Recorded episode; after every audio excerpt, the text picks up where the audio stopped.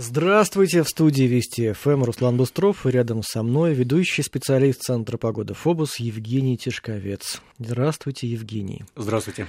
Слов нет, вот честно говоря. Что ж такое происходит у нас в атмосфере? Накануне в Петербурге был абсолютный минимум за всю историю метеонаблюдения. Абсолютный. Такого никогда еще не было. В Москве тоже холодно. Ну, в общем-то, да, вы, что называется, оговорились, непривычные температуры, тем более для макушки лета. Ну, причиной, э, причины несколько. Дело в том, что сейчас э, большая часть европейской территории России находится э, в тыловой части гигантского циклонического вихря североатлантического происхождения, и вот сформировавшаяся в его тылу северо-восточная струя во всей толще тропосферы несет с акватории Карского моря ледяной воздух. Да, он, конечно, по пути к нам несколько трансформируется, но, по сути, большая часть э, европейской России находится в зоне аномального холода, температурный фон в среднем где-то на 7-10 градусов ниже положенных климатических норм. Поэтому и выбрасываются вот такие а, абсолютные минимумы, особенно, конечно, по ночам, когда в облачных полях появляются просветы, что в купе с таким холодным арктическим воздухом и приводит к понижению э, столбиков термометров до показателей конца сентября, начала октября месяца. Ну, наверное, это своеобразная расплата. Мы помним, июнь был э, чрезвычайно засушливый, жаркий, с рекордными тепла во многих городах. Июль, напротив, очень влажный, холодный, средняя температура оказалась на 3 градуса ниже нормы, и, по сути, июль прошел практически по графику самого холодного в истории метеонаблюдение э, это было в 1976 году. Ну, август, по большому счету, взял эстафету, в общем-то, и по нашим прогнозам, ну, к сожалению, на ближайшие 5-7 суток серьезных изменений в атмосфере Европейской России не произойдет. Это еще и за прошлый год расплата, за прошлое идеальное лето. Ну, видимо, да. За все в этой жизни приходится платить. А, а вот совершенно другая картина в Европе, которая изнывает от жары. Это вообще связано два процесса, холод у нас и, и, и жара там? Да, по большому счету, э, что называется, закон сохранения энергии, где-то прибыло, где-то убыло. Ну, над Европой по-прежнему э, царствует азот Азорский антициклон, Азорис на языке метеорологов, он всегда несет такую жаркую, засушливую погоду. И, собственно говоря, он и стал такой непреодолимой стеной на пути североатлантических циклонов, которые вот, ну, в нормальном таком распорядке, они смещаются с западно-восточным переносом, то есть э, к нам идут с Северной Атлантики с небольшой юго-восточной составляющей, которая определяется силой Кориолиса. Ну и, тем не менее, вот такой бы расклад, он давал бы нам какую-то среднюю картинку. А в данной ситуации вот этот очаг высокого давления, этот барический купол, он заставляет э, циклонические вихри изменять маршрут на более северный. Они идут через э, арктические моря и где-то в районе Новой Земли резко разворачиваются от широтного смещения в меридиональное, то есть вглубь Европейской России на Урал прорывается, причем с такими серьезными скоростями, в струе достигает 100 км в час.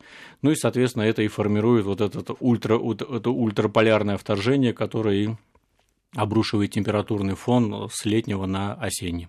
В Европе тоже жара пока будет держаться или полегче станет? Ну, в Европе, э, по большому счету, все-таки антициклон постепенно начинает деградировать, он разрушается, да, он уже не такой мощный, как был, поэтому все-таки температуры будут снижаться. Ну и солнце все ниже и ниже над горизонтом. Это тоже в какой-то степени оказывает влияние на температурный фон. Но серьезных изменений пока там не предвидится. Хорошо, перенесемся сейчас в восточную часть России, где э, две стихии сошлись. С одной стороны, полыхают лесные пожары, с другой стороны, наводнения, и не исключены возможности новых подтоплений. Будет ли там улучшение какое-то? Ну, э, ситуация там по-прежнему останется довольно-таки сложной. Если берем бассейн Амура, то есть э, Амурская область, э, Еврейская автономная область, это юг Хабаровского края, там, конечно, несмотря на то, что циклоны постепенно затухают, но вновь и вновь как бы возрождаясь, подпитываясь еще муссонами, хотя муссоны тоже ослабевают в регионе, но тем не менее дожди так или иначе от средней до слабой интенсивности время от времени будут э, поливать, что, конечно, будет подпитывать речную систему, но, по крайней мере, без экстремальных каких-то параметров, которые мы наблюдали в течение последних двух недель, когда буквально за сутки мы фиксировали 100-150 мм осадков, то есть это вся месячная норма, это полторы 100-литровые бочки воды на каждый квадратный метр, соответственно, ну просто регион не успевал отходить от одного циклона, новый приносил еще столько же, ну и на сегодняшний момент там местами выпало 800% осадков. И буквально рядом вот страдающие э, э, от лесных пожаров э, регионы, это юг Красноярского края, это Венки, Южные Улусы, Якутии, север Иркутской области, где протянулась полоса повышенного атмосферного давления, и там, в общем-то, держится такой достаточно солнечный фон, осадков очень мало, даже если где-то они принимаются, то имеют такой абсолютно незначительный характер. Ну и, соответственно, в этой связи ну, практически там 30-40 метеостанций фиксируют так называемые э, в своих наблюдениях в кодах смог и промышленные либо лесные дымы, соответственно, с ухудшением видимости до нескольких километров. Соответственно, концентрация СО2, вот эта сажа продуктов горения, она достаточно высокая, вот, и э, ближайшие ну, скажем так, двое суток, несколько ситуаций смягчится в Венки, в самых-самых северных районах Иркутской области и на юге Якутии, там протянется довольно-таки контрастный атмосферный фронт, поэтому прольются дожди, ситуация в плане пожарной опасности несколько снизится по накалу, вот, дождей где-то прольется до 7-12 миллиметров. Это, конечно, не так много, как хотелось бы, но, тем не менее, на фоне того, той засухи, которая была накануне, вполне себе э, подарок и помощь людям в тушении пожаров. А вот э, более в южных э, районах Хакасия и юг Красноярского края, там, напротив, усилится влияние монгольского антициклона, и, соответственно, сформируется такая юго-западная тяга, которая начнет поставлять еще более засушливые, более сухие, знойные массы воздуха, сформированные над пустынями Средней Азии, и, соответственно, столбики термометров достигнут 30 и даже выше 30-градусной отметки, соответственно, это, это, э, ну, скажем так, осложнение в плане противопожарной обстановки. Mm, да, это, конечно, печально. А вот скажите, Евгений, какие-то особые погодные условия сложились в этом году для этих регионов, что пожары возникли крупные и так долго полыхают? Или это другие факторы, там, антропогенные, не связанные с погодой и природой? Вы знаете, ну, так, если, конечно, смотреть, вот, промотать климатическую пленку, обратно посмотреть статистику, то, что было в этих регионах, ну, в принципе, фиксировалось неоднократно, вот, на протяжении нескольких лет это примерно ситуации были похожи. И, на мой взгляд, все таки здесь скорее всего, больше такой антропогенный фактор. То есть это вот э, человек, вот это, это, это первая причина. Да, некоторые говорят там сухие грозы. Ну, сухие грозы это достаточно распространенное явление, что он это не, не, не обязательно то, что обязательно да, должны, должны быть какие-то э, формироваться от этого очаги пожаров. Нет, я не считаю, что это основная причина э, сухие грозы, то есть погодные явления. Нет, конечно, хотя они тоже какой-то. А что это такое сухие грозы? Ну, это когда над континентальной частью Евразии вот, ну, доходят вот те циклоны там Северной Атлантики и облачные поля, они уже высушенные, выжатые по пути, то есть проливаются дождями, у них нет подпитки, им нужна влага, водоемов немного, соответственно, такой рискоконтинентальный климат. И, соответственно, они подходят к этим регионам уже высушенные, но достаточно заряженные. То есть они э, выстреливают грозами, что называется, но водяного пара очень мало, и, соответственно, они происходит этот процесс без э, э, ливней и дождей. Это частое явление? Ну да, достаточно часто. В континентальной части, вот особенно в Центральной Сибири, э, в Якутии, это довольно распространенное явление. Так, то есть в отдельных регионах все-таки улучшение будет по лесным пожарам, но, но далеко не везде. В Якутии даже ухудшение ожидается. Да, ну буквально вот два дня вот немного вздохнут вот, пожарные и местные жители, ну а потом опять инициатива начнет переходить с воскресенья и далее на следующей неделе к такому достаточно мощному антициклону. Э, ветер, да, поутихнет, конечно, вот, и на небе, ну, практически не облачко, и вновь, вновь, вновь ситуация будет только накаляться. И пока вы не видите, да, вот э, в перспективе улучшения. Пока перестройки... А перспективы вы строите на 5-7 ну, дней, Ну, это 5-7 да? суток, да, максимум. Пока вот перестройки, никаких признаков перестройки барических полей вот в этой части страны, как, собственно говоря, и в европейской части страны, особых изменений не произойдет с небольшими флуктуациями. Ну вот вернемся сейчас в европейскую часть, просто предстоят нам выходные.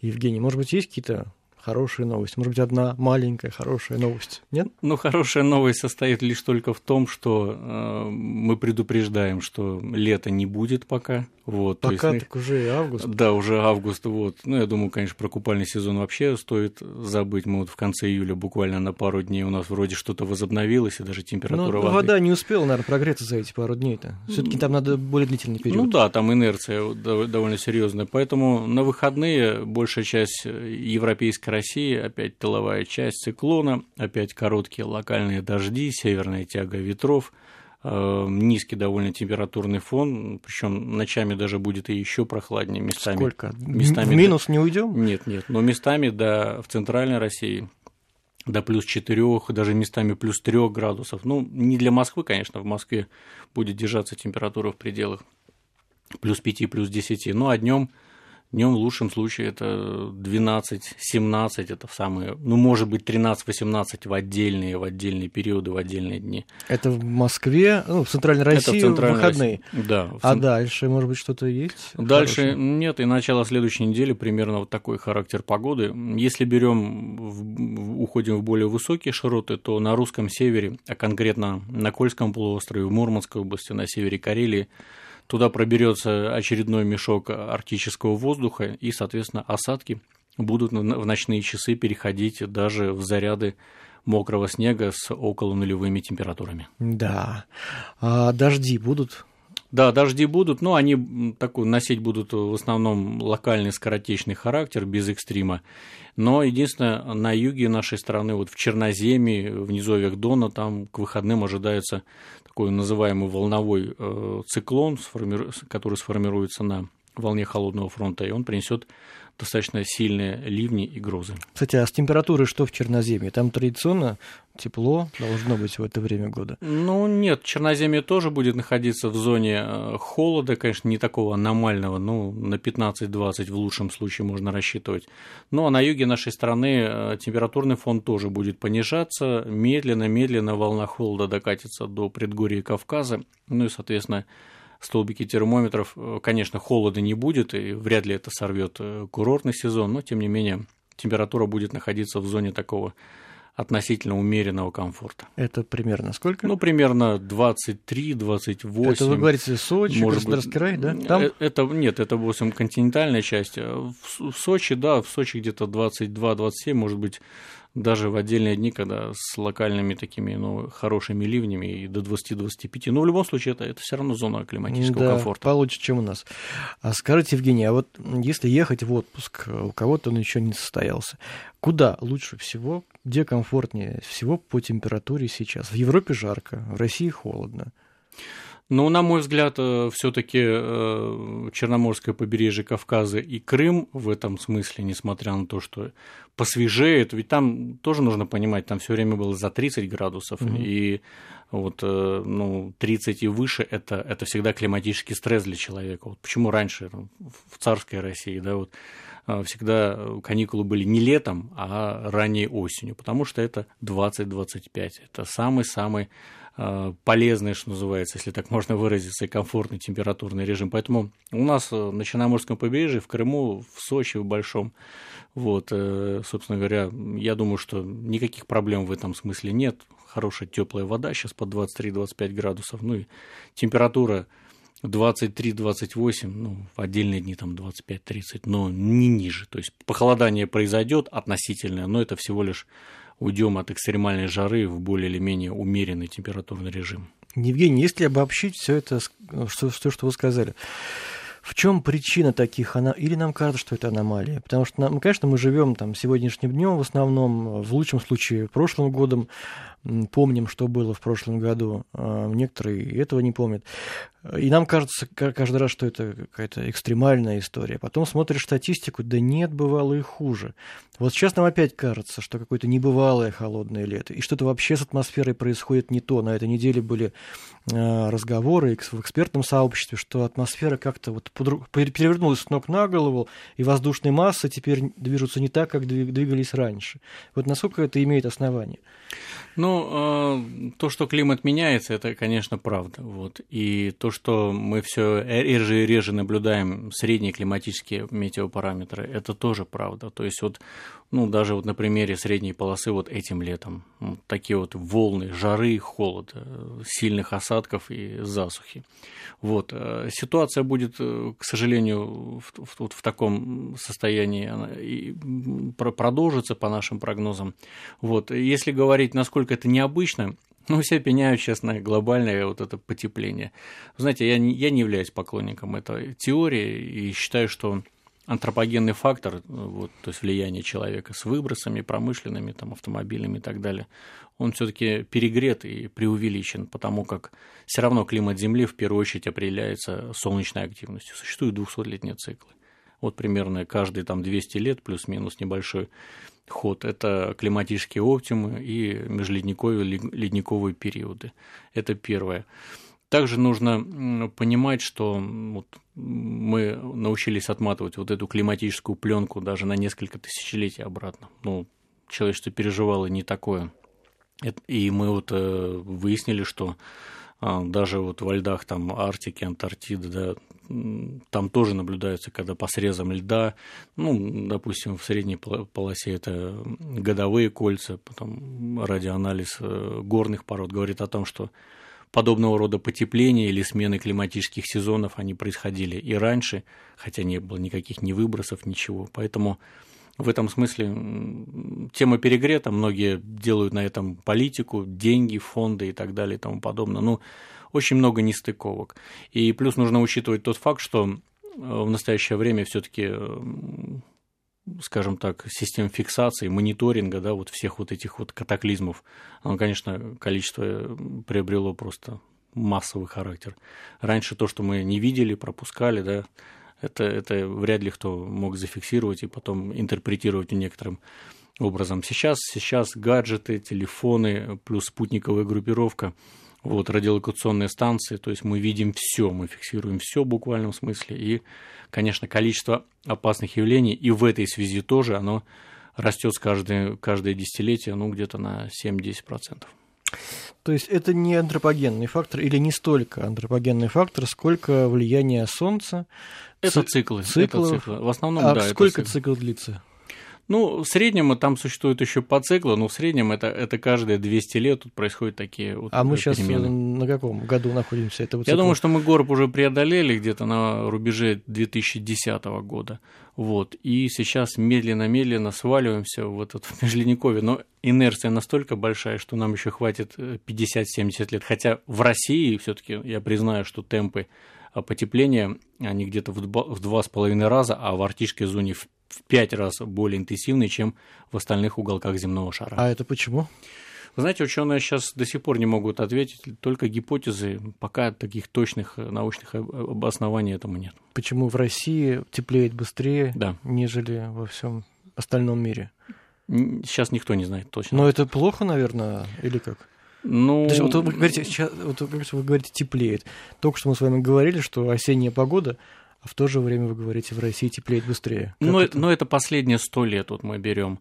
Вот, но, на мой взгляд, э, все-таки это больше благо для нас, нежели чем плохо. Почему? Потому что даже вот в международном сообществе есть такое э, устоявшееся мнение, что Россия станет таким новым климатическим ковчегом. То есть у нас, да, несмотря на потепление, это будет хорошая температура. А все, что южнее 40-х э, широт, это будет, э, скажем так, территория очень э, сложная для жизнедеятельности. Спасибо большое. Ведущий специалист Центра погоды ФОБОС Евгений Тишковец. Спасибо.